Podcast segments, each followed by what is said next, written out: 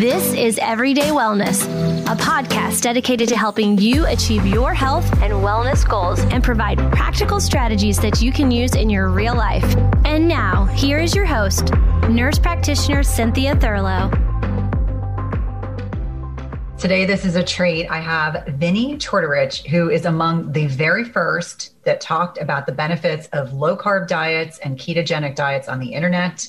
He began his Fitness Confidential podcast nearly 10 years ago, and the show has produced well over 1,700 episodes and amasses over 1 million downloads per month, which is incredible. Then he published his book, Fitness Confidential, in the year following the launch of his podcast, and it instantly became a bestseller and continues to sell well on Amazon and Audible. And in 2019, he wrote, produced, and starred in Fat, a documentary which rose to number one in several categories across iTunes and ranked incredibly well on Amazon and Amazon Prime.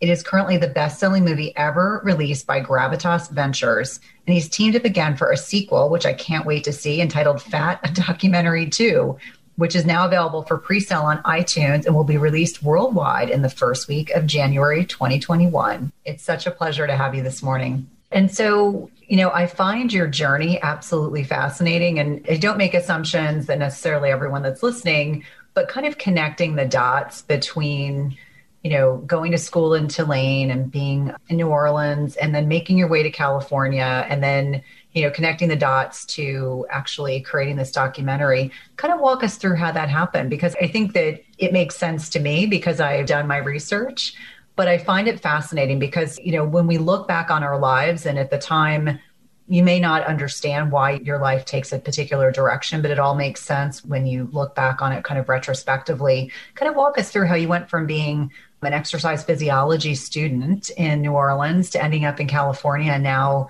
you know, really being a major influencer in the low carb keto zone of genius. Yeah, you know, it's strange. Adam Carolla and Dr. Drew were talking one day, and without me in the room, I heard the show later they said, why is it that some guy that grew up on the bayou had to come along and tell us all that we were doing something wrong? And I looked around and went, yeah, why is that? You know, how did I didn't figure out anything, but why did I stumble upon any of it? How did that happen? And when you think about it, that was the genesis for the book, Fitness Confidential. I didn't want to write it at all. You know, most people want to write a book. I did not want to write a book. I was the, the polar opposite. And the reason being is I looked around and went, there's too many fitness books out there. There's too much going on. But my good friend, Dean Lorey, who's well known for a lot of sitcoms like My Wife and Kids, and he's one of the brains behind Arrested Development and that whole thing in Hollywood, he kept saying, You have a book in you. You need to write this book. You've been doing this in Hollywood with these celebrities for all these years. You need to put it out there. And my answer was always the same why would I tell my secrets to the rest of the world? I use this to trade on. I'm a personal trainer who gets massive amounts of weight off of people in Hollywood or put muscle on people in Hollywood. Why would I go give that away to the whole world? I won't be special anymore. Well, in 2007, I had a really mean round of cancer, went through my body. I had leukemia. And then I was sitting with Dean. I wasn't even cleared of leukemia yet. It was early 2008. And he started yelling at me again. It's like, you almost died. So, any of these secrets that you've been using on, uh, he calls them our people, the, the, actors and everyone in Hollywood, he goes, You almost took that with you. you know, why don't you just write the book? And about, he complained about two years. And finally, I said, Okay, I'll start writing notes. And 45,000 worth of notes later, Dean convinced me to sit down and turn those notes into the book. Now, the reason I even bring any of that up, Cynthia, is because all of it started when I was eight years old. It didn't just start when I got to Tulane. It started because, you know, I had a speech impediment because of an ear issue. I couldn't really hear. And I was goofed on and I had no friends. And there was a guy down the street, this Italian guy, friends of the family, and he worked out in his garage and he accepted me in. And he treated me, this was a guy that was my parents' age. Mm-hmm. Name is Joe Bonadonna. He's no longer with us. And he accepted me like any other person. He didn't goof on my speech impediment and he wouldn't let me do anything that I couldn't do. So, in other words, I can do push ups because that's what a kid would do. Or I could do pull ups, you could pull up your own weight, but he wouldn't let me lift heavy weights. Boy, I was there every day. I never missed. And I marveled at this guy. You know, it was just unbelievable to me. And that was the beginning of me falling in love with the human body. Remember now, you might be just old enough. I know you're younger than me. Do you remember the Encyclopedia Britannica? I do. We had it. remember when people had those on the shelf? Yes. Well, I would go and look at the one where you would see the human body. And uh, because I wanted to see what was underneath it, I was just infinitely curious about the nervous system and, and the cardiovascular system. And I was reading about this stuff as a young guy. Mm-hmm. When I got a football scholarship to go play at Tulane, they said, Well, what do you want to do? And I went, What do you have in the health field? And they said, Well, do you want to become a doctor? And I said, No, I'm not smart enough. I can't be a doctor. I'm an idiot. But they said, Well, we can take these courses. We don't know what it's going to add up to, but go right ahead. And that was the beginning of me getting into health and fitness, exercise physiology, nutrition, all of it at Tulane, because any course that came along, I took. If it was biology, I was in there. I was doing it all. And then at some point, I had to declare a major. You can't declare a major in that. So, you know, it was, well, what can I do with all this? So I got a secondary education degree on top of everything else in order to actually be able to go out and get a job because you can't go out and get a job and go, hey, I know a lot about the liver. so I don't know if that, that was a long winded way of saying that's how this whole thing began, you know, just being infinitely curious about the body and how it works.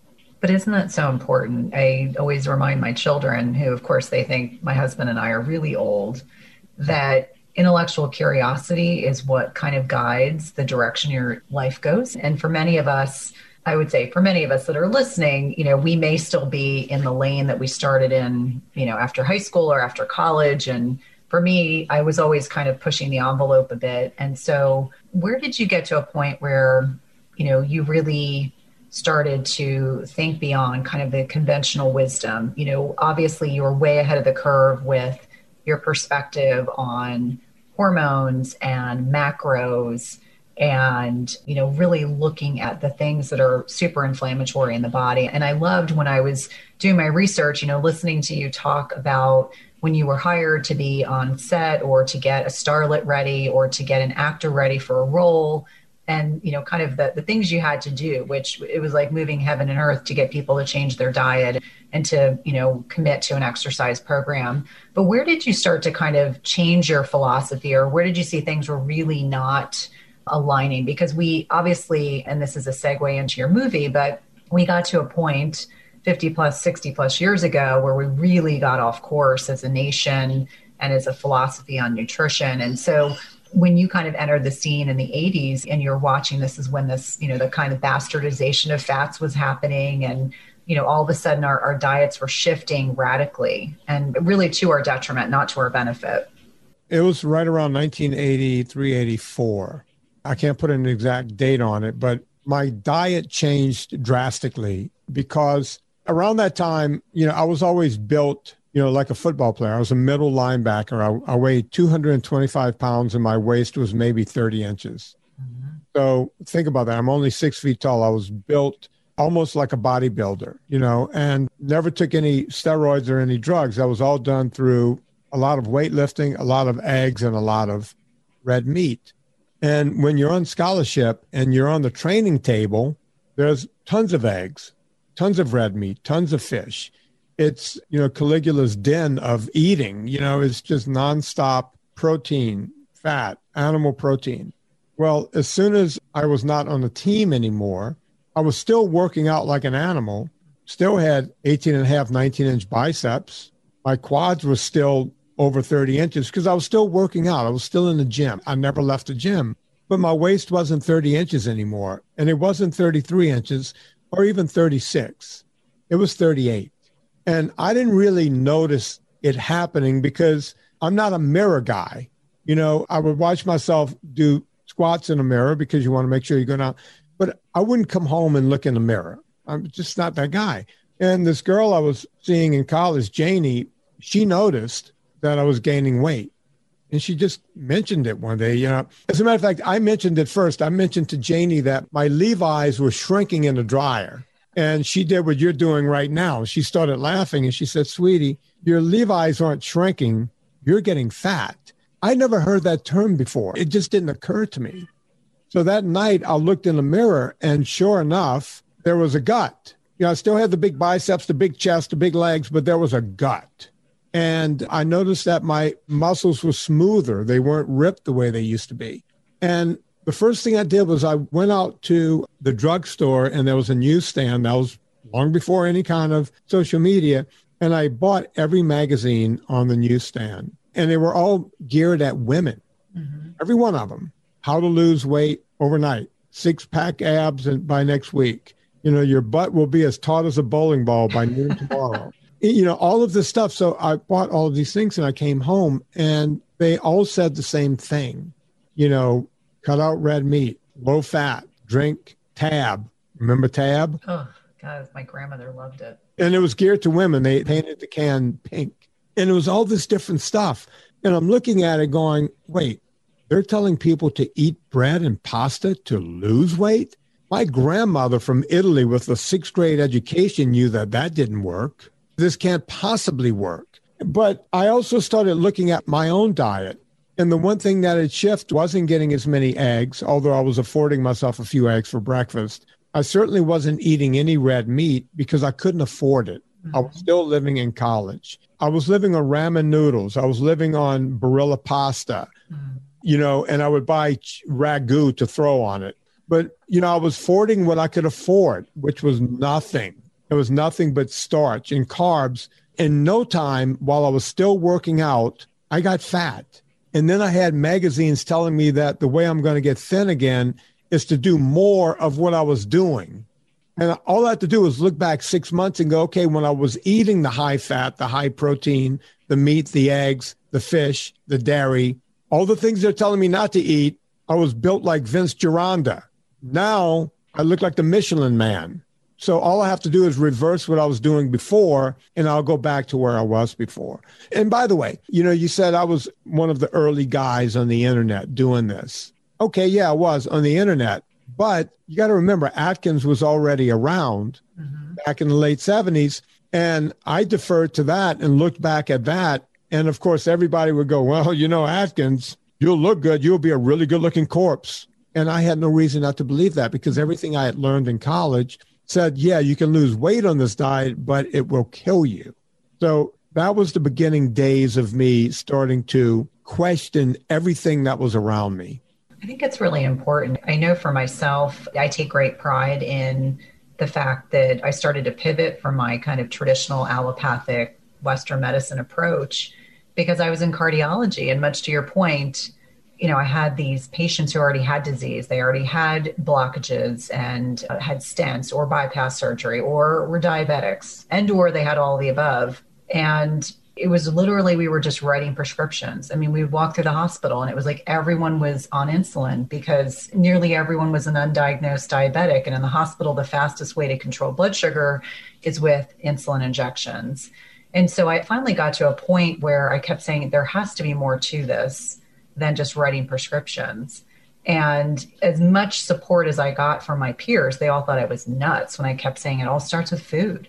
We are so far off. We're telling our patients to avoid bacon, to avoid eggs, to avoid red meat, to you know have these highly processed starchy foods and to eat consume many servings of them. And you really think about most allopathic healthcare providers get little to no education on nutrition and the education you're given is very carbohydrate focused with minimal fats and certainly not the high quality fats that you and I embrace and advocate for. And so you start to, if you follow the curve, and for anyone that's watched Vinnie's movie, Fat, you get a really nice kind of timeline on when this started.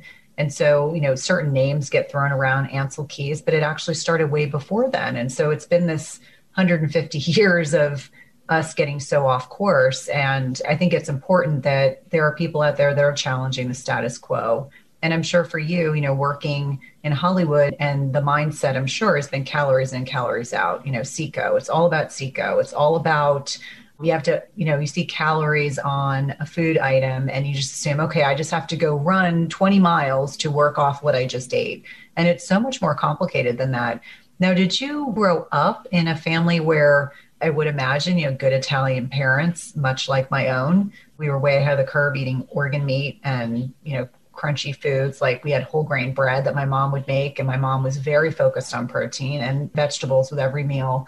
Were your parents did they kind of did they embrace the kind of traditional american standard american diet philosophy or were your parents putting you know more nutritious you know less processed foods on the table and yet that's the environment that you grew up in it was a weird environment for me my family not just my nucleus family but the whole italian clan they called you know we lived on a about a five mile stretch on bayou lafourche and it's mostly cajun country but you have these enclaves of Italians every now and again, and our family was one of those. And they were all farmers. That's what they did in Italy. So they came to the United States. They actually came through the port of New Orleans, and they were all farmers, or as they call themselves, croppers. The reason I even bring that up is because I didn't realize that other people went to a grocery store to buy vegetables as a kid. Everything was grown in the garden, and we had about five acres worth of garden and that took care of the whole family. You know, everyone kind of worked the garden. So everything from potatoes, sweet potatoes, tomatoes, any kind of collard greens, broccoli, cauliflower. I carry a pocket knife in my knife in my pocket every day. Yet I never use it. But the reason a pocket knife was always in my pocket was I could just walk by the garden and you know, pull a carrot out, and you didn't have anywhere to wash. You would just scrape the dirt off and the peel and eat it. Uh, the same thing with um, turnips. I would just scrape the dirt off with the pocket knife, and also sweet potatoes, which I don't encourage people to do. Now, these are all starchy foods, but that's how into vegetation we were. Mm-hmm. Besides that, my parents were school teachers. They had four boys, so they couldn't afford, you know, to buy meat in the grocery store. They would share a cow with the neighbor. Mm-hmm. So we would get a half a cow twice a year, something like that. And so there was a lot of red meat. My mom's family, they were not farmers, they were fishermen, and they everything was fish. So every nighttime meal was either fish or red meat with tons of vegetables. People think Italians sit around and eat lasagna and eat pasta all day and the whole thing. You come from an Italian background. I come from an Italian background. Pasta was considered a Sunday meal, and it was kind of a fun meal. You know, it's like, hey, we get to have pasta today, or it could be lasagna, or whatever it is. You know, and you said organ meat. I can't stand liver. I have to force myself to eat liver. I take liver tablets. I do the cubing of liver. I do everything not to have to eat liver. And I, I don't want to hear anyone tell me, oh, yeah, if I made it for you, I know how to smother it. No, you don't. It's still liver to me. But yeah, it's very important. It definitely is. And I hope my mother's listening to this. My mom insisted that my brother and I loved liver growing up because she would make it with bacon. And I always remind her, Mom, we didn't love the liver. We ate the bacon and then we complained about having to eat liver. And that was, you know, a mainstay of our existence. And I always say that I'm so very grateful that I had those experiences. My grandparents had this incredible garden. I mean, I can still smell it if I think about it. And they love to cook. And so I always say, you know, for me, that Italian background was really focused on food quality. And it was certainly focused on the togetherness of meals, like sitting down for a meal and Sunday, you know, meals. It was, you know, my stepfather always called his pasta sauce gravy. That's you know, oftentimes I, I remind people, depending on where we've grown up, uh, sauce was called gravy. And, you know, he had a gnocchi board and he and one of his buddies, they would roll gnocchi in our kitchen. And I often remind them that was most definitely not something we were doing every night. So it sounds like that definitely provided an appreciation for you, you know, growing up, recognizing the hard work of having accessible vegetables in your backyard as opposed to going to a grocery store, which I think for most, if not all of us, that is where we go, or the farmer's market. We're not necessarily having the ability to grow our own fruits and vegetables. So, was it interesting for you as you were making these associations with, you know, when you changed your diet and you're eating more starchy carbohydrates, that your body was changing, even though you were still exercising. And at that time, did you pivot and, and go back to eating that more protein and fat focused philosophy. And was that something that you then brought to your clients? You know, when you eventually transitioned into being out on the West Coast, was that really the focus of your work, or was it more focused on the actual physical exercise? Did you provide the nutrition piece as well? I couldn't go back to it right away. I started making some changes. I went to beans more because beans are cheap. You could buy a big bag of beans and cook them up. And I would buy tuna fish when it was on sale. Mm-hmm. There were some companies, I don't know if people remember this, but they would put yellow labels on them with black writing and it would just say tuna you know, or beans. It was um, I don't know if it was government subsidized food or it was called what was it called generic branding or whatever. Mm-hmm. Like a new brand. They don't do that anymore, right? I don't think so. I, I, think the labeling laws are a bit more strict. I think they have to be more, well, they should be more forthcoming as far as I know. Yeah. I was buying cans of stuff that yellow label that said tuna on it. and sure enough, there was tuna in there. I don't know if it was any better or any worse than chicken of the sea but I was affording whatever I could afford. And around that time, my training business started taking off. Mm-hmm. And this is before training was a thing in this country. You didn't hear of train. Not every soccer mom became a trainer. Mm-hmm. And down in New Orleans, I was the only guy. As a matter of fact, there were so few of us in the country that back then, Shape Magazine came from LA and did a whole story on me back in 83, 84, 85, somewhere around there. Wow. Because they couldn't understand this newfangled thing that was going on. Jake was in Hollywood. I was in New Orleans. There was a guy in New York. There was like five of us in the country doing what we were doing. And they were like, So you're going to people's homes? Yes. And they accept you going, yes. And I remember the people who worked for these people up and down St. Charles Avenue, the chefs and the maids and the whole thing. And the guy working in the yard, I knew them all, right? Because I would say hi to them. And they would say, Wait a minute, let me get this straight you get paid to make them work. And I would go, yeah. And they pay you for that. Yeah. You're sitting there drinking coffee and telling them what to do, and you get paid. And I go, yeah, that's the gig. And nobody understood it, including me. I did not think that the training thing would go on for me for as many years. It went for like 35 years. Wow. Right. But I did everything I could in New Orleans. At the time, I was doing NBC affiliate, WDSU would have me on to do you know, three to five minute things on the different shows. The competing station would also have me on Channel 4, WWL, which is, I think, was the ABC affiliate. I started my own radio show that came on Wednesday afternoons. It was very popular that they also put it on Saturday, So it was twice a week. It was called Talking Fitness on a different network. And I was doing everything I could. And that kind of led to people going, well, you should be out in LA you know, you're not a big enough market. Plus, the weather was nice in LA. I was into cycling so big at the time. It's like, oh my God, I love being on a bike. And it rains all the time in New Orleans. So mm-hmm. it's like, well, the weather's nicer. It's warm year round. And maybe I can. The big impetus of me moving there in 91 was that I saw that kids were getting fatter. I was working at Newman School uh, Newman School, think of um, it's just the most expensive school in New Orleans. You know, it's where Archie Manning's kids went. Mm-hmm. You know, every politician's kids went there. The kids drove Porsche 911s to school. Oh. I'm not making wow. It's that kind of school, old oil money, you know, that kind of deal. And I was the strength and conditioning coach there on top of what everything else I was doing. And I saw kids getting fatter and fatter and fatter obviously not the Manning kids. They went on to win Super Bowls, but I saw this problem going on. So when I got to LA, I marched right into Disney. I marched right into Nickelodeon, and they took meetings with me. And I said, listen, child obesity is on the rise. Do you have statistics? No. I was a school teacher. I'm telling you, this is on the rise and is getting worse. Well, Vinnie, we have statistics right here, and we see that what you're saying is correct. What do you suggest we do? I said, okay, I could do some children's programming.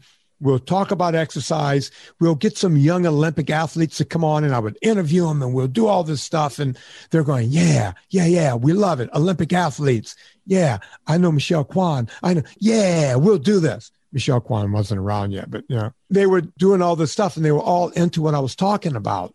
And then I would say, yeah, and we got to get them off of sugar. And then the room would just go quiet. Yeah. What are you talking about? Yeah, Coca Cola and cereal, gotta go. Fruit roll ups, out of here. And they were like, hang on there, pal. We can't do this. We got advertisers. This ain't to happen. And that's how I sat around LA for all those years. Nobody would even listen to me when I said that we need to get sugar out of these kids' mouths. Mm-hmm. Didn't want to hear it. So I just carried on doing what I did. Playboy Corporation figured me out and said, wait, this guy can get these playmates to stay thin. This is great. Playmates date actors. Actors need to stay thin. I ended up in that world, and the rest is history. I started working with the Hollywood elite based on that. Mm-hmm. But I couldn't get anything else rolling because I was going to tell people not to eat sugar.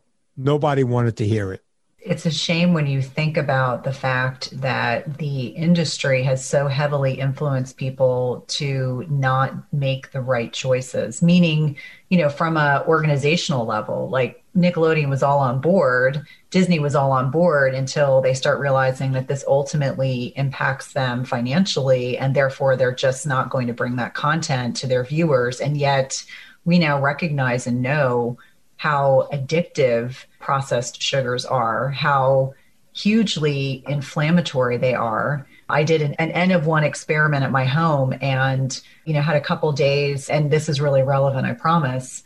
Had a couple days where, you know, I'm doing a lot of baking. I'm a traditional mom around the holidays. We always find healthier options or versions of things. And so I was in the kitchen with my 13 year old and I was sampling some things. And over five days, I mean, granted, I'm in my 40s, but over five days, even though these are paleo and largely keto type recipes, it's still junk. I gained four pounds and I'm someone that's five foot three. Four pounds on me is a lot, you know, normally under 120 pounds. And so I have a scale in my house and my husband's an engineer. And I literally said to him, this was four days of baking and eating a couple cookies here and there.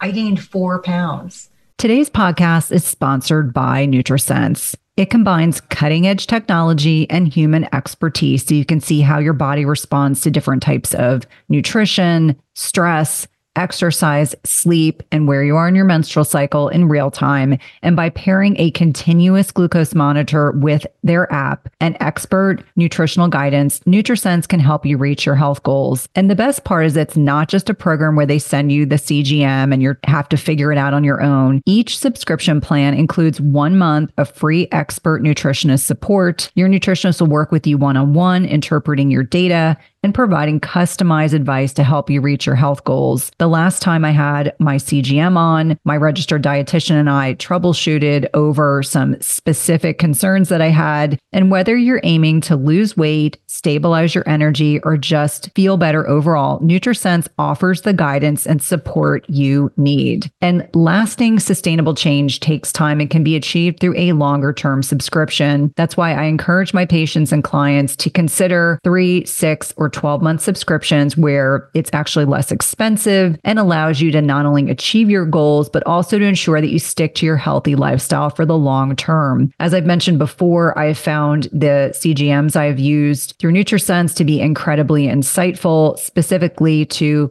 carbohydrate tolerance. I would not have known that plantains spiked my blood sugar without this information. It's also been hugely helpful for tailoring to workouts and sleep quality. And so for me, even though I am metabolically healthy, I find the insights to be particularly helpful to tailor my lifestyle changes to my blood sugar. Visit nutrisense.io slash EWP and use the code E WP for $30 off plus one month of free nutritionist support. Be sure to let them know you're a listener of the Everyday Wellness podcast when they ask you how you heard about them. This is one of my favorite ways to take care of my health and one of my top recommendations for all of my patients and clients. I've been using MitoPure for the last two years, and I've added this to my routine for multiple reasons. Number one, it's a foundational supplement for me and my family. It keeps things simple, and I know that I cannot get enough of urolithin A in my food to derive the same benefits. And if you're not familiarized with urolithin A, it's a signaling molecule, but it's also actively involved in anti-aging, energy production, and I take Timeline because of its remarkable remarkable healthy aging solution that activates key critical cellular pathways in my body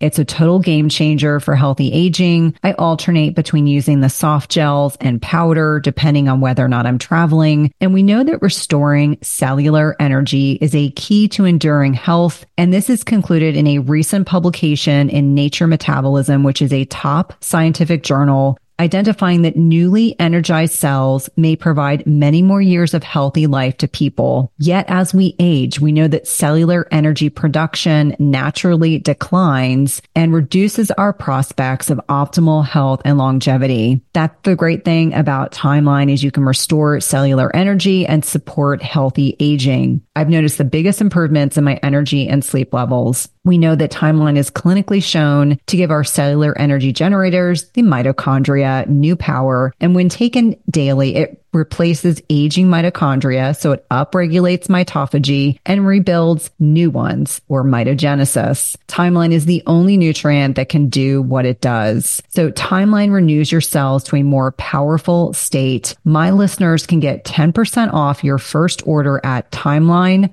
dot com slash Cynthia. That's 10% off at timeline dot com slash Cynthia. I know you're going to love this product.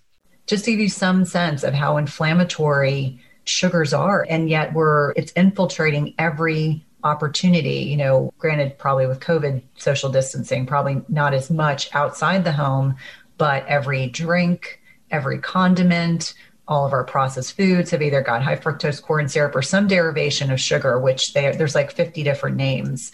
And so, how interesting that these larger organizations were on board with everything you were saying until it was like wah wah wah. They weren't interested exactly in hearing, you know, the pushback about sugar. I think I can add that to your show. Let's see here. See if we can do this. Yeah. Did that come through on your end? Yes, it did. Okay. I'll take care of your show for you. Thanks. yeah. If I say something cute, uh. We can do it all. Put up your show from my end. I appreciate um, that. Yeah, you know, we're recording this on Christmas Eve, and you know, which shows that we both have passion for the subject. Most people are sitting around making eggnog today, and is pouring with rain here, and I think you're north of me. It's probably pouring with rain where you are. It is indeed. And you know, most people would be hunkering down with some eggnog and, and eating cookies and the whole thing. And my wife is very traditional. She's from England and she makes all of this incredible English pastry and all this stuff. And we don't even pretend to make it mm-hmm. paleo because I believe in, you know, it doesn't matter what you eat between Christmas and New Year's. It only matters what you eat between New Year's and Christmas. So I'm not going to eat around something that would normally be really tasty. And I got to be honest with you, the past three or four days, every time I come back in the house from a run or a bike ride or whatever, it's warm and it smells incredible. Mm-hmm. But I haven't tasted anything yet. Yeah.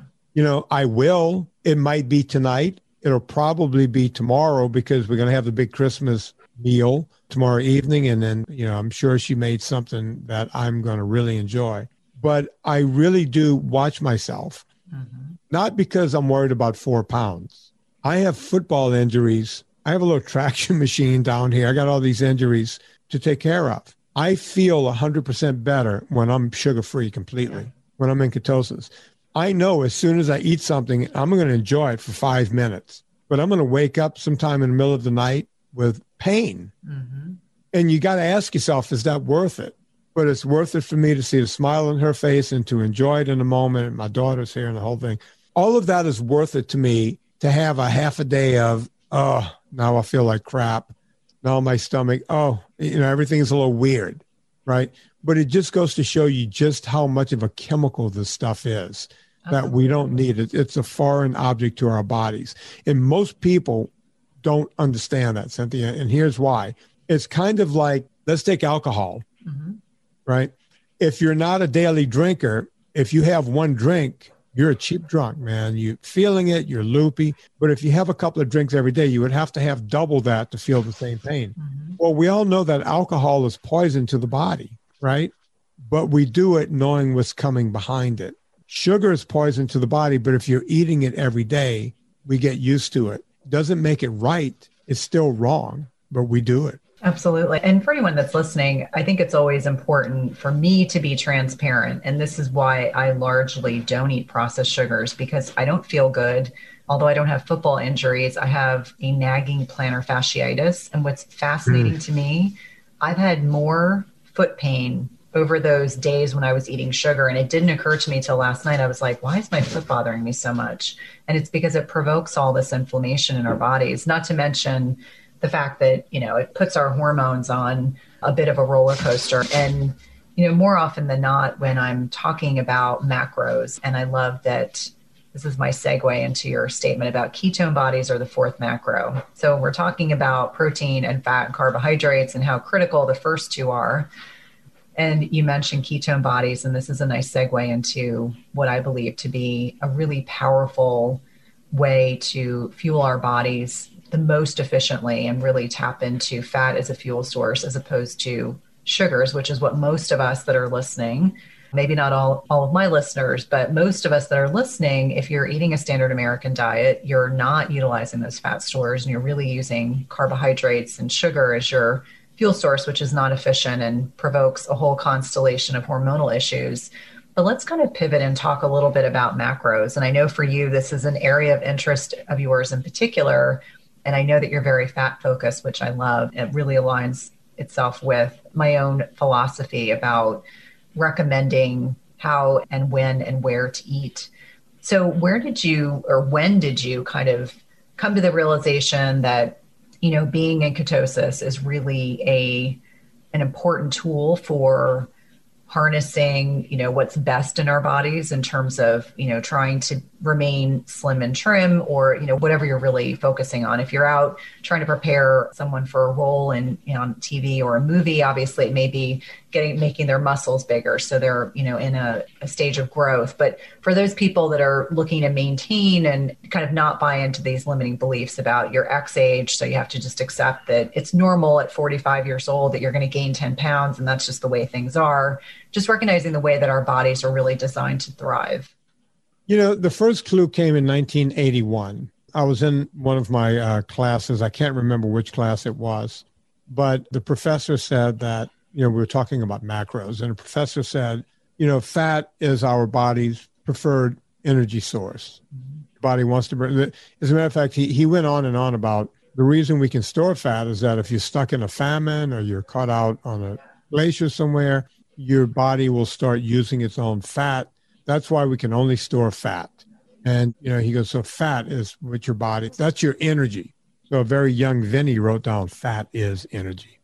and then several weeks later, he was, we were talking about something and the professor said, you know, sugar is fast energy. And, and if you're running or if you're doing any kind of prolonged exercise, your body just burns sugar. So I raised my hand and I said, back on the 25th, you were talking about fat being the preferred fuel. Now you're saying sugar. Which one's going to be on the test? And he, just like with most professors, they they all got an ass full of me right away because I was asking real questions. They didn't like that. So he said, Well, it's sugar. And I said, But you emphatically, you said if we're on a glacier or if we're stuck in famine and fat and our body can only store fat. And he goes, Well, your body can store sugar too. And I said, How? And he goes, In the liver and in your blood and a little bit in your muscles. And he goes, as a matter of fact, it's what we use for short term energy. I said, so, okay, short term energy. Okay. But what happens when we run out of sugar? He goes, well, you need to take in more sugar. And I said, what if I'm out on that glacier? Well, professors hated me, right? challenged them. Right. And he was like, well, yeah, then the fat would kick in. And I said, well, why can't the fat just kick in? And he didn't really have an answer. And I didn't have an, an answer. I was just asking the question. But it's that curiosity that we're talking about. And, you know, after, you know, paying attention to, you know, being in the lab at Tulane, when we were in the lab, it was like a Gatorade commercial. You know, we had people, we would take the, you know, members from the track team and we would have all of the EKG stuff hooked to them and we would collect their gas, you know, the thing in their mouth and we put them on a treadmill and we would just run the crap out of them. We'd run them in the top end of zone four, and we're sitting there pricking their fingers to you know to get the blood measurements and the whole thing. We had to do all those labs, and I've told the story ad nauseum, but it makes a lot of sense. I was having uh, lunch one day sitting out on the park bench with this girl, Linda, Linda Weil. She's still a PT, I think, somewhere around Duke. And after I ate my sandwich and she ate her sandwich, we had just come out of the lab. She handed me a, a bag of M&Ms that she had taken a hit off of. Now, if you remember, bags of M&Ms used to be about three or four inches high. It wasn't like the supersized bag. It was just like a little, little bit of chocolate, just enough to make you enjoy it, right? She pours a few out in her hand, and I pour a few out in my hand, and I, I eat them. Turn the bag over, and I'm looking at it, and I went, "Huh." And Linda didn't pick up my hint, so I went, "Ha." And she goes, "All right, what's wrong?" That's what nerds do. I said, "This little tiny bag of M&Ms have 178 calories in it." And she goes, Yeah, so? I said, Okay. We just had a track star almost puking his guts out in zone four for 20 minutes in that lab. She goes, Yeah. I said, He didn't get to 178 calories. We measured his calories, we measured his expenditure. He was just under that. She goes, Okay. I said, Okay, we cannot run off a bad diet. They're telling us calorie in, calorie out. This is a bag of M&Ms. We just had a sandwich. I had breakfast this morning. I'm going to eat dinner. And they're telling us we can run off a bad diet. We can't even get rid of a bag of M&Ms with exercise. And this is all sugar. On top of that is sugar. Your body will never get to its fat if it's burning sugar. And that was the beginning of my thought pattern on that whole thing. That was probably 1984. And I was already down my weight loss journey because I was already trying to figure out how to lose weight. That's why everything I looked at became something to me. Mm-hmm. I didn't understand ketone bodies back then. It wasn't until later on. And as a matter of fact, if you read my book, Fitness Confidential, I was loath to use the word ketogenic in it. Now, let's go back 10 years, Cynthia. 10 years ago, keto as a term did not exist. It didn't the ketogenic diet existed and you were considered a kook if you put someone on it, even though it was recommended for people with epilepsy back in the 1920s. That was the cure. I was loath to use that word in my book. And when I was writing it, the aforementioned Dean Lorey, I said to him, We shall never put the word ketogenic in this book. And he said, Why? And I said, Because I will be considered a kook. People are going to, going to think it's ketoacidosis. You're in the hospital situation you know exactly what I'm talking about, right? They're going to say it's ketoacidosis and I'm trying to kill people. So we're not going to put the word, that's why I started calling it no sugars, no grains, NSNG. I had to come up with a different term for dietary ketosis or low carb. I couldn't say ketogenic. Now, had I known the word ketogenic would have become what it is now, I would have tried to get a registered trademark on that, right? But I'm glad it's out there, but now it's bastardized in a different way because we're telling people you can buy keto foods that are not keto. And I know this is not exactly the question you asked, but it's the answer I'm giving. You know, eating allulose around the clock is not keto. Eating erythritol is not keto. Having um, telling someone that you can uh, subtract the fiber from the rest of sugar to get it down to a low carb food is not keto. Keto is eating fish, is eating red meat, is eating eggs, is eating cheese, it's eating butter, it's olive oil, these are keto foods. It's coconut oil, right? It's mm-hmm. keeping your carbs under 20 carbs per day total. That's keto. And not everyone has to be in keto. If you're not metabolically broken, you could just be low carb. NSNG is just low carb. It's not exactly keto. You could do it within ketosis or you could do it outside of ketosis. It doesn't have to be both. I know that was a big roundabout, but no, no, I wanted the, to get that answer. No, no. The irony is you answered some of the questions when I was on Twitter yesterday and I mentioned that we were going to be connecting. You actually tangentially answered some of the people that were interacting with the tweet, some of their own questions. And so, do you think that it's the focus on so many processed foods that really drives these keto bars and paleo bars and low carb bars? Because I was going through, for full disclosure, we do have bars in my house. I have a very athletic spouse. I've got athletic teenage boys.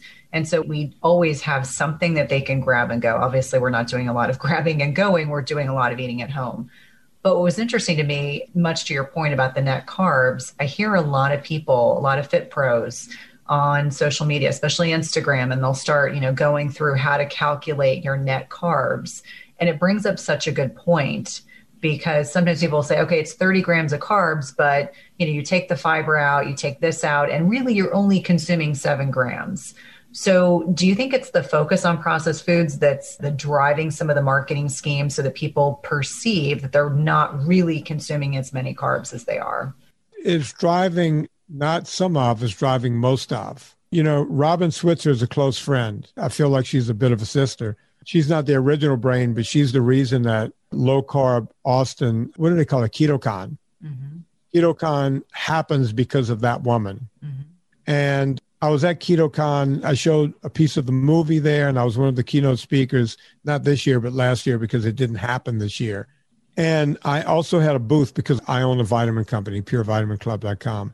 Shameless plug. So I had a booth there. And of course, my booth was popular because everyone wanted to get their book signed or take the photo and all this kind of stuff. But when I wasn't doing that, I walked around the convention, you know, and they had every bar, you name it, it was there.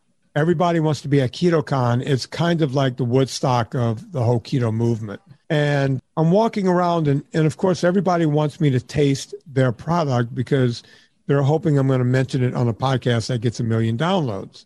I can't go around tasting erythritol all day, or you know, or allulose because you know how that ends up. Well, one day I walked into the bathroom and all the urinals were being used, oh, both of them.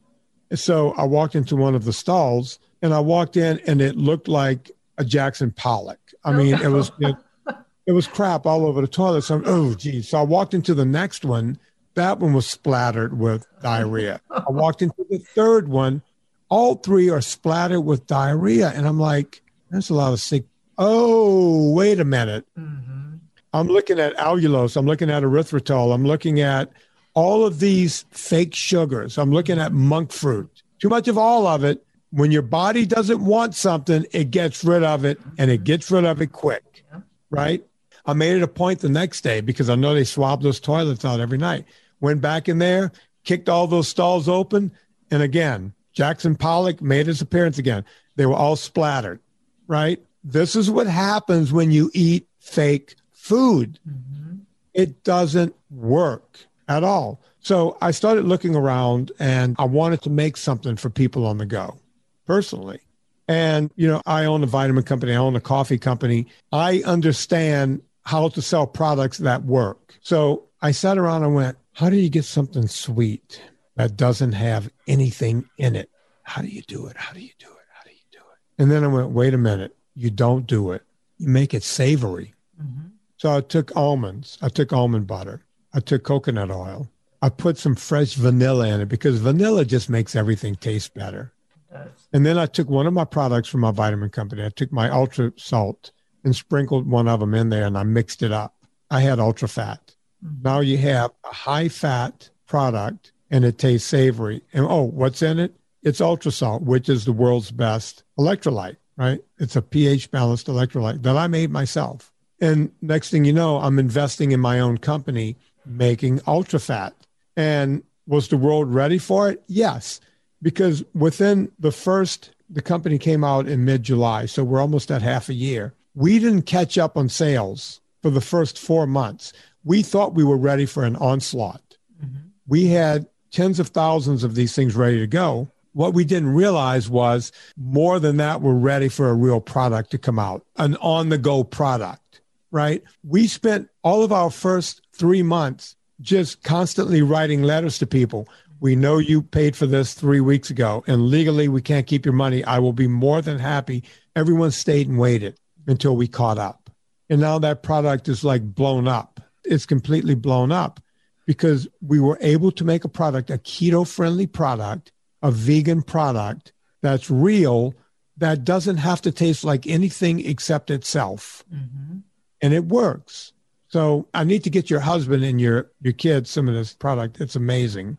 Go check it out, folks. It's called Ultra Fat. Ultra Fat. It's at nsngfoods.com. So it can be done. But sitting around counting, you know, net carbs, taking away fiber and everything else. Good luck with that. As I said at the beginning of this podcast, you can't eat around the bad diet. Hmm. Can't. You have to go right in. And I think it's so important. And, and I love that you kind of touch on the savory because the one thing that I've come to find out the last probably two years is I have started becoming really enamored with salt. We were told for years and years and years that this iodized salt is bad for you and it causes hypertension and all these other issues. And I'm talking about, you know, sea salt or kosher salt makes everything taste better. Like I've been dairy free for a while, I've been grain free, I've been gluten free for a long time. And I've just discovered the beauty of salting my food properly. I was actually telling my husband, I grew up with a mom that didn't salt anything. Even though she was Italian, even though she was a really good cook, she salted nothing. And it's almost like your taste buds just completely explode when you have something that's properly salted. So I love that you were able to put together a clean option for people because I think realistically, and I'm all about being a realist, people do want things that are portable, but they want them to be healthy. And I think there's this misconception that if it has a particular label, whether it's vegan, keto, paleo, primal, etc., that in and of itself makes the product healthy. And more often than not, it does not. Now, I would love for you to kind of talk a little bit about. I know that you've got your new movie is going to be released in like a week and a half. Can you yeah. tell us what to expect with Fat 2? And, and for anyone that hasn't watched your first documentary, it's one of my favorites. It's one that I recommend to my patients with some frequency. And it has some of like the biggest names in the low carb, ketogenic, journalistic, focused community. Tell us a little bit about this next variation of the documentary. Yeah, you know, when it all started, everybody, every time a vegan propaganda movie would come out, like Forks Over Knives or Game Changers. Game Changers, What the Health, you know, all of them, they're lying. You know, they're just bold faced lies. I mean, to say that eating one egg a week will cause type 2 diabetes, nothing can be further from the truth. You know, everything in Game Changers was a complete lie. Mm-hmm. The man they were calling the strongest man in the world has never come close to winning that competition. Didn't stop them from saying he was the strongest man in the world. You know, is he a very strong man? Yes, he is stronger than me, and I got a feeling he's stronger than you. For sure. But is he the strongest man in the world? No, not by a long shot, mm-hmm. not even close. And everyone else, you know, talking about all these professional athletes, if they told the real story, most of them ended their careers by becoming vegan. Mm-hmm. Yeah, they just don't tell you the truth. What the health? I love at the beginning of that movie how Kip, our fearless leader in that movie, Kip goes, um, yeah, bro. He's one of those bro dudes. Yeah, bro. I was just like, I was asking myself a question like, I wonder what's the healthiest diet out there. And then I heard this word vegan. And I was like, what's this vegan thing? Hey, Kip, you did a movie called Cowspiracy. You talked about vegan in that movie, and all of a sudden you're sitting around scratching your ass wondering what vegan is. That's a lie. And then we go from that lie to every other lie in the movie. They literally had a guy in the movie saying that eating dairy products is tantamount to being institutionalized racism. How they got to that, I will never know. Institutional racism by eating dairy. Thank you, movie. Thank you. I'm all ears. Tell me how that happens. Tell me right? the connection. You know, I went out with my black friend and we both had milkshakes. You know, we were enjoying dairy together. Okay, racism? I don't know. Anyway, I went off on a tangent. So when everyone says to me, do the movie, and you tell the lies in the opposite direction, and I said, no, that won't do. I'm not going to do that. I'm not going to do something that's just going to become, you know, not just lies, but, you know, it's kind of like when you're on Twitter and someone runs out of stuff, they just start name calling. I'm not going to do that. Mm-hmm. If I'm going to do a movie, I'm just going to tell the truth. And you know, my father was a history professor, and I said, you know, history always tells the truth. Mm-hmm.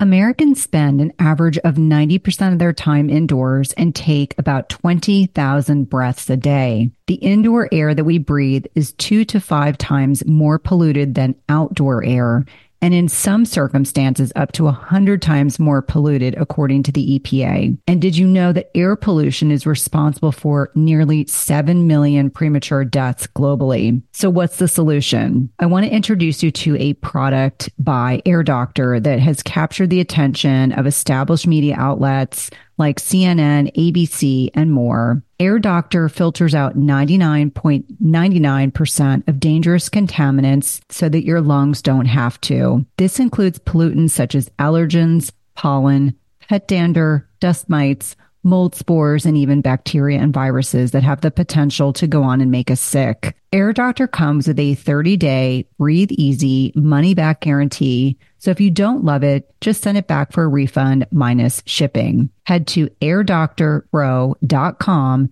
and use code Cynthia. You'll receive up to $300 off air purifiers. Exclusive to podcast customers, you will also receive a free three year warranty on any unit which is an additional $84 in value. Look at the special offer by going to AIRDOCTORPRO.com and use promo code Cynthia. I absolutely love my air filters. They're an integral component to ensuring that the air that my family breathes in our home is as safe as possible.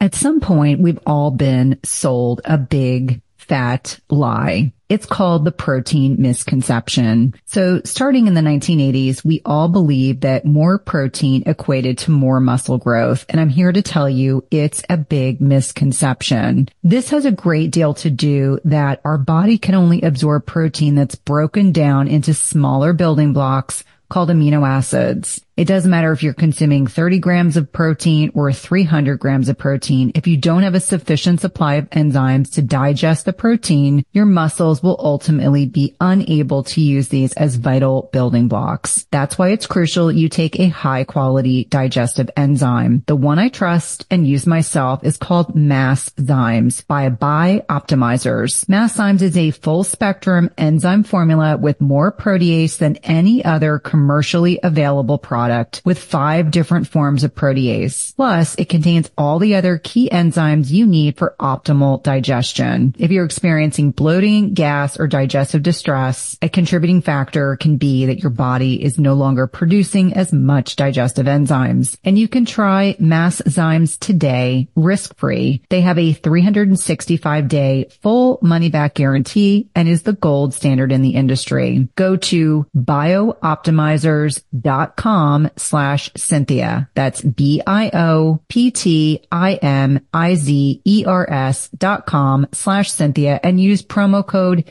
Cynthia 10 for 10% off of any order. Again, that's promo code Cynthia 10 for 10% off any order.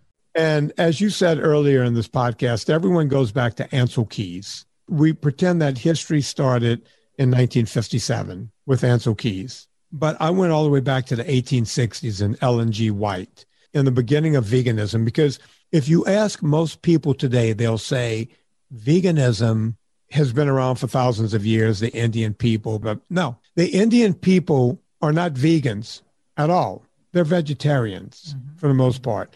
They don't eat cow and they do eat eggs. They do eat cheese. Mm-hmm. They do eat goat. They eat pig. They eat all of it. They eat fish. They just don't eat cow. That does not make you a vegan, right? And they eat a lot of vegetables. And the reason they don't eat more meat because it's a you know most of the country is impoverished. Mm-hmm. They eat what they can. I was in India. I was there. I saw it. I was on the ground for three weeks. I saw what they do. I talked at hospitals. I went around this country. I went to universities. I talked to these people. There's a reason why they eat the way they do. Now, the cow is sacred to them, mm-hmm. but other than that, right? So why not start the movie during where actual veganism started with a crazy woman named Ellen G. White? Now, Cynthia, if you woke up tomorrow morning and you said to your husband and kids, I saw God last night in my sleep, they would wrap you up in a warm blanket and take you to a rubber room and you would be in on a 5150. They would have to figure out what happened. But not Ellen G. White. She said she saw God and instead of studying this woman and trying to get her help, they said, What did God have to say? And she said, God said, You can't eat anything with a face. There started modern day veganism. Mm-hmm. And the kid typing up these reports was a 14 year old John Kellogg, who became Dr. Kellogg, who started a flake company to get people to stop eating meat because if you didn't eat meat, you weren't going to masturbate. That's how veganism started. You want the truth? There it is. And I didn't have to go make up that truth. That's the facts. The whole 90 minutes of the first movie shows you the history from then through Ancel Keys, through the McGovern, through the pyramid, all the way up to modern day, right? we went through all the presidents from we went from Kennedy all the way through Trump, showing all of these presidents saying they're going to do something about the obesity epidemic and did nothing. Right? Because you can't. You can't do anything when the food industry, the lobbyist of the food industry is giving you so much money. Mm-hmm. That's how the first movie ends. The second movie was shot simultaneously with the first movie, yet there were only two people in the room that knew that we were shooting two movies me and Peter Pardini when Nina Teicholz was sitting there and we are asking her these questions, and then all of a sudden we start shifting and asking those questions, they all kind of looked at me crazy and said, well, Vinnie just doesn't know how to interview people. What I was doing was interviewing them for my second movie because I felt that if the first movie was a hit, I can do the second movie. I even shot my part for the second movie. If you remember, I did kind of a fireside chat in the mm-hmm. first movie. In the second movie, I'm sitting at a different screen in a different shirt. I was like share. I just took off one costume and put on another one. So that's what I did because I knew I couldn't get a film crew to show, I wouldn't have the money to do it. Mm-hmm. So since I had the money given to me by these good people through, we got a quarter of a million dollars through crowdfunding. I said, they think I'm giving them one movie. I'm giving them two. So the first movie became this mega hit. It's all over the world. You know, it's making money. The money's coming back in. I'm made whole again because I put a lot of my own money into it. And then the pandemic hit. Mm-hmm. And everyone's sitting around, and I'm sitting around, and I said, Hey, let me give Peter Pardini a call and see if we could do the second movie. And Peter said, I would love to, but I'm working on other projects. I can't. He was under deadlines. And I said, Peter, would you mind if I did it without you? And he said, Go right ahead. So I did the second movie without Peter, he was a great lending ear. Whenever I needed an ear, I can call him up and say, Peter, I'm stuck here. I'm doing this. I'm doing that. The guy was a champion. You know, he gets no credit on this movie, but I got to give him credit here. He was a champion at helping me whenever he could. I did not have confidence and faith in myself. I was going to put this movie out by myself, just throw it up on YouTube, charge a couple of bucks, try to get my money back. I had to pay an editor. I had to pay this. I had to pay that. But I went to Gravitas, I went to the Gallagher brothers, and I said, listen, I'm doing this movie. I don't want you guys to think I'm undercutting you, but I'm putting out the sequel to Fat, a documentary. And Brendan Gallagher said, that's great, love it, but can I see it? Maybe I can give you some advice. I went, absolutely. The president of Gravitas? Absolutely. So I sent him the movie at three o'clock one afternoon. He's on the East Coast also. At six o'clock, my phone is ringing off the hook. I'm doing a podcast and my phone keeps buzzing. And when the podcast was over with, I grabbed the phone and, it's uh, Brendan Gallagher. And he says, We have to have this movie. I said, Oh, come on, Brendan. He, goes, No, no, no. This is better than the. Do you realize your movie was the best movie, the best selling movie of all time? Gravitas. Yeah, you guys keep telling me that. He goes, This movie will beat it. This is a better movie. I said, Oh, come on, Peter, you're blowing smoke. He goes, No, no, better movie we have to have it. And I said, I'm not interested. He literally cut a better deal with me, which I don't think you, you know this, but distribution and Hollywood guys don't do that. I kept telling him no, and he they had to have it. They cut a better deal with me, more favorable terms on my end.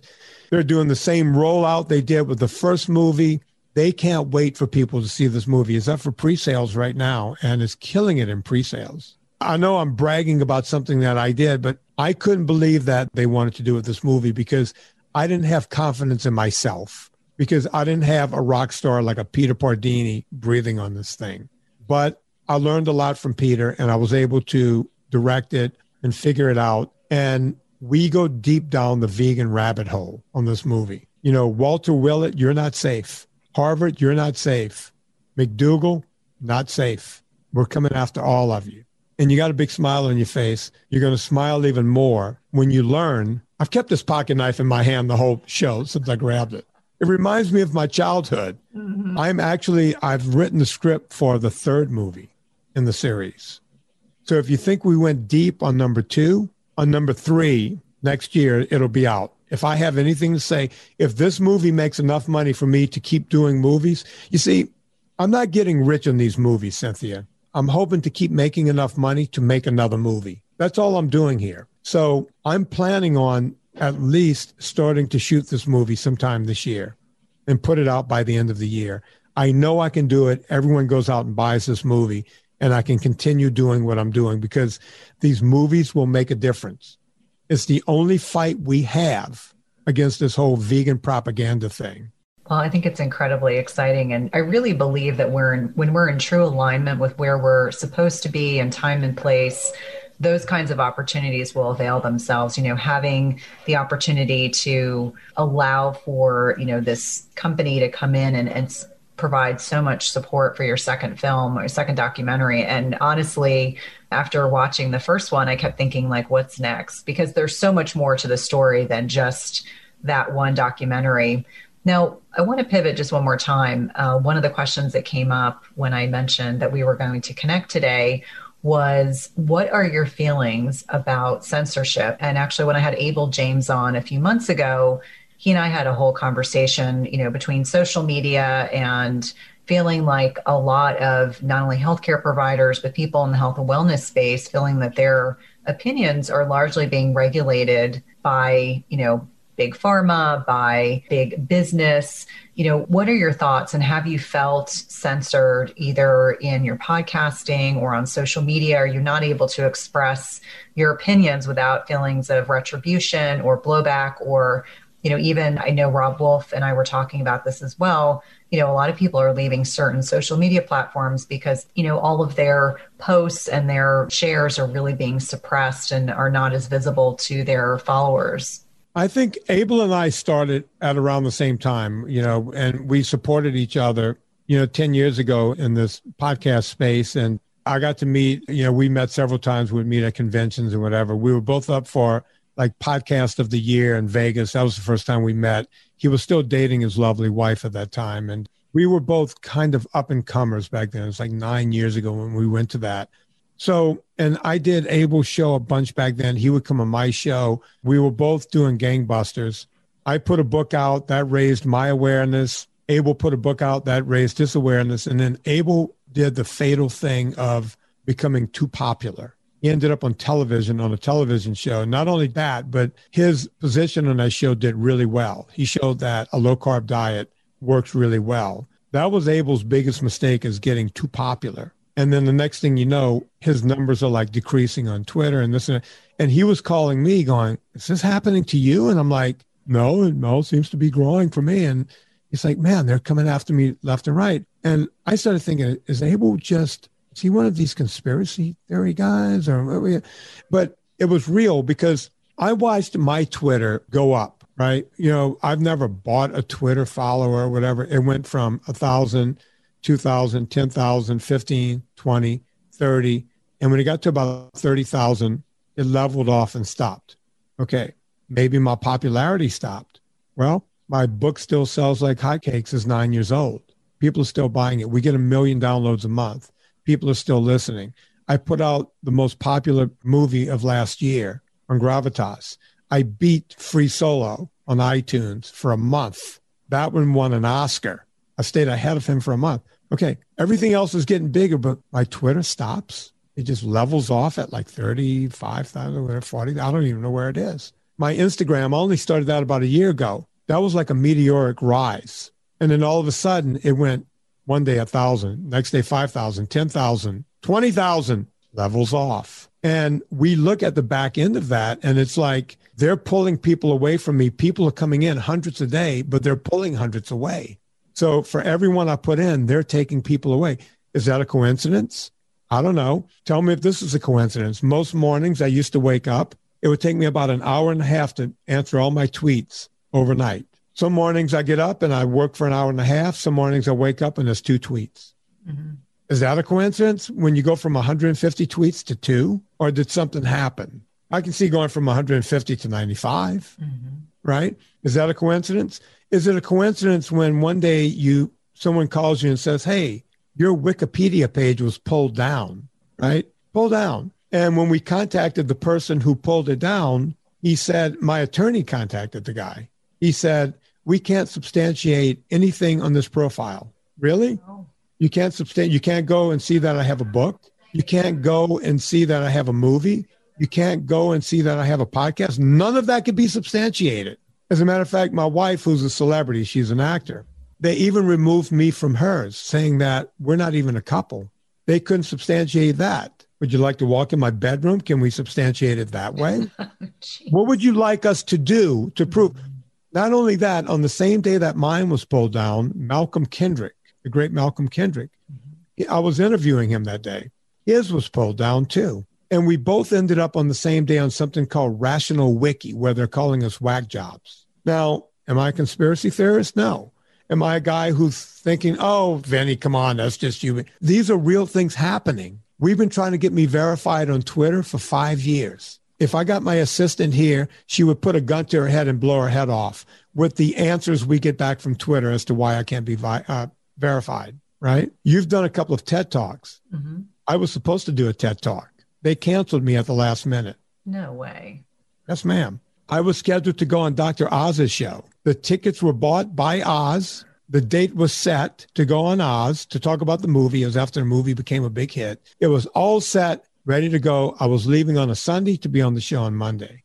His producer called me on a Saturday. I was at the gym and he goes, uh, Hey, we had to bump you. And as soon as I heard that, I went, Oh, you bumping me. Yeah, yeah. Something, you know, we had to pull something else in there. I said, Okay, well, what's the new date? And he goes, Oh, we're going to have to get back to you. Oh, you don't have a date. You're bumping me. Shouldn't we have a date? Uh, we'll get back to you. I still haven't heard from him. That was a year ago. So are we being discriminated against? You tell me. It's really hard to believe that we're not we're in a position in society now where there's so much suppression of information and it disallows people from being able to come to their own conclusions. You know, if we're not getting objective information or even both sides of the situation as it pertains to macros, nutrition, dogma. I'm a big proponent of dispelling outdated dogma. And I recognize how critical it can be, but we're not talking about something like a vaccine, which I know can be incredibly controversial.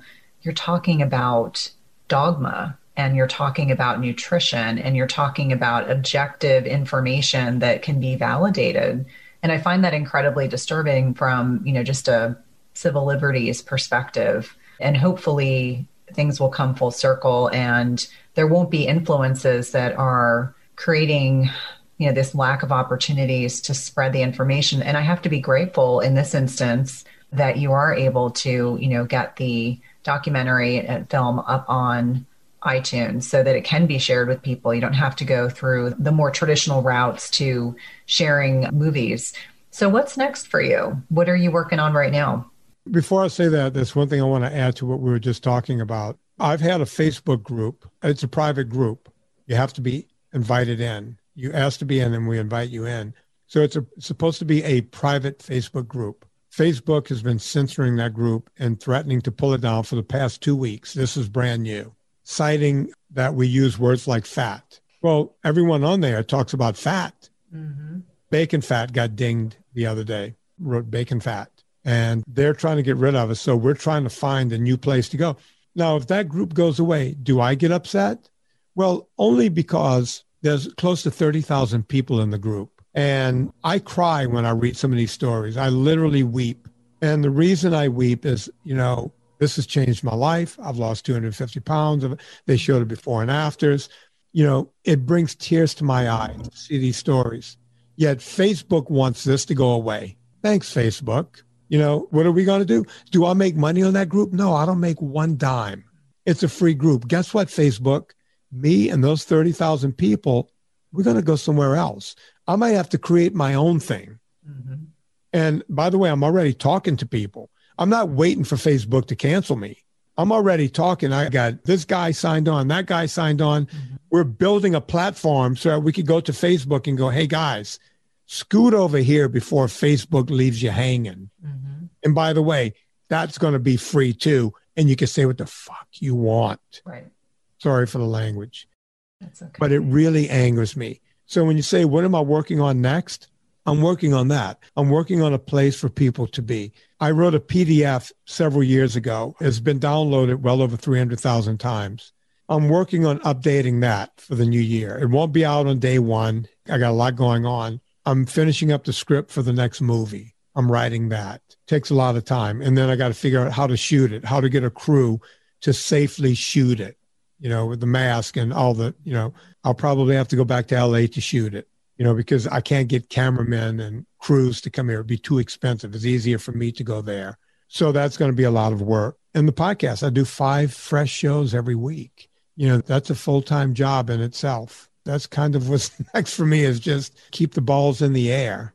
Well, it's really exciting. And obviously, we're going to have to have you back because there were lots of other avenues we could have dove down. But I was trying to stay really committed to making sure we covered a couple very specific things. So, where can listeners connect with you? I know you mentioned you have this private Facebook group. Um, obviously, you've got an incredible website that has lots of resources there. You're on Twitter, you're on Instagram. So, where can they connect with you and find you? I answer every question I see on Instagram every day unless uh, it's ad hominem about me killing sentient beings. I won't answer those. I answer questions every day on Instagram, on uh, Twitter every day. My Instagram, I show little short videos of kind of how to, this sort of thing. So, yeah, that and the podcast, the Fitness Confidential podcast, as you mentioned, is over a million downloads a month. We do five shows, and all of those shows are different. The Monday show might not be everyone's taste. It's a bit naughty and dirty, but it was the original show. So we keep it that way and people really enjoy it. It's the number one show we do, but it's think like Howard Stern gone wrong. I'm not funny like Howard Stern. It's a bit raunchy. The Wednesday show, there's real information. The Friday show that Cynthia will be on is the Luminary show. That show is the number two show that we do. On Saturday, it's a listener call in show. And on Sunday, we do Vinnie Sunday School, where it's all clean, no F words, no nothing, and it's for kids. It's more kid centric. So it's five shows a week. Go check out the ones you like. If you don't like the Monday show, don't give up. Just go to a Friday show and you'll go, oh, wait, wait, wait. This is what I want. I have to laugh because my husband and I drove to Richmond on Tuesday, and in, in my typical, I'm preparing for a podcast. I was listening to several of the podcasts, and my husband was definitely intrigued and actually said, I'll have to check out more of his podcasts. I think we were listening to a Monday one. And I said, I think because I grew up in New Jersey and I'm used to, you know, Italian guys that just say it like it is. I said, this is like being at home. So it didn't bother me at all. And there's great information, lots of humor. And I think that there's something to be said in this podcasting world when people feel like they can still speak their mind because I believe that there's also this prevailing sense of feeling like you have to be completely politically correct 24 7. And that's just not real. I would much rather people, you know, speak their mind and do it in a way that, you know, facilitates some really interesting discussion. But we'll definitely, we'll definitely have you back on for sure. Cynthia, thanks for having me on. And thank you for doing this on Christmas Eve. You know, it's good to know that we're out there doing this even when we should be with family. So thank you. Thank you very much. Thanks for listening to Everyday Wellness. If you loved this episode, please leave us a rating and review, subscribe, and remember, tell a friend. And if you want to connect with us online, visit the link in the show notes.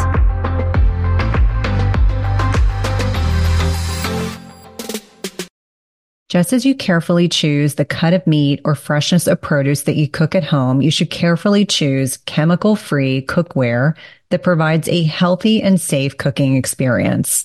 The materials in 360 cookware are safe, sustainable, and of the highest quality. Their cookware is 100% free from any toxic chemicals as the company produces quality stainless steel cookware and bakeware without added chemicals, and all are manufactured in the United States. It's also the leading manufacturer that equips kitchens with cookware and bakeware that are free of all of the toxic chemicals and coatings, including PFAS, Teflon, and ceramic. And the best thing is that when used properly, the product's construction provides nonstick properties in a product that can be passed down through generations. Go to www.360cookware.com and use code Cynthia20 for 20% off your first order. Again, that's 360cookware.com and use code Cynthia20 for 20% off your first order. We've been using their products over the last several months and have really been pleased with not only the durability, but ease of cleanliness.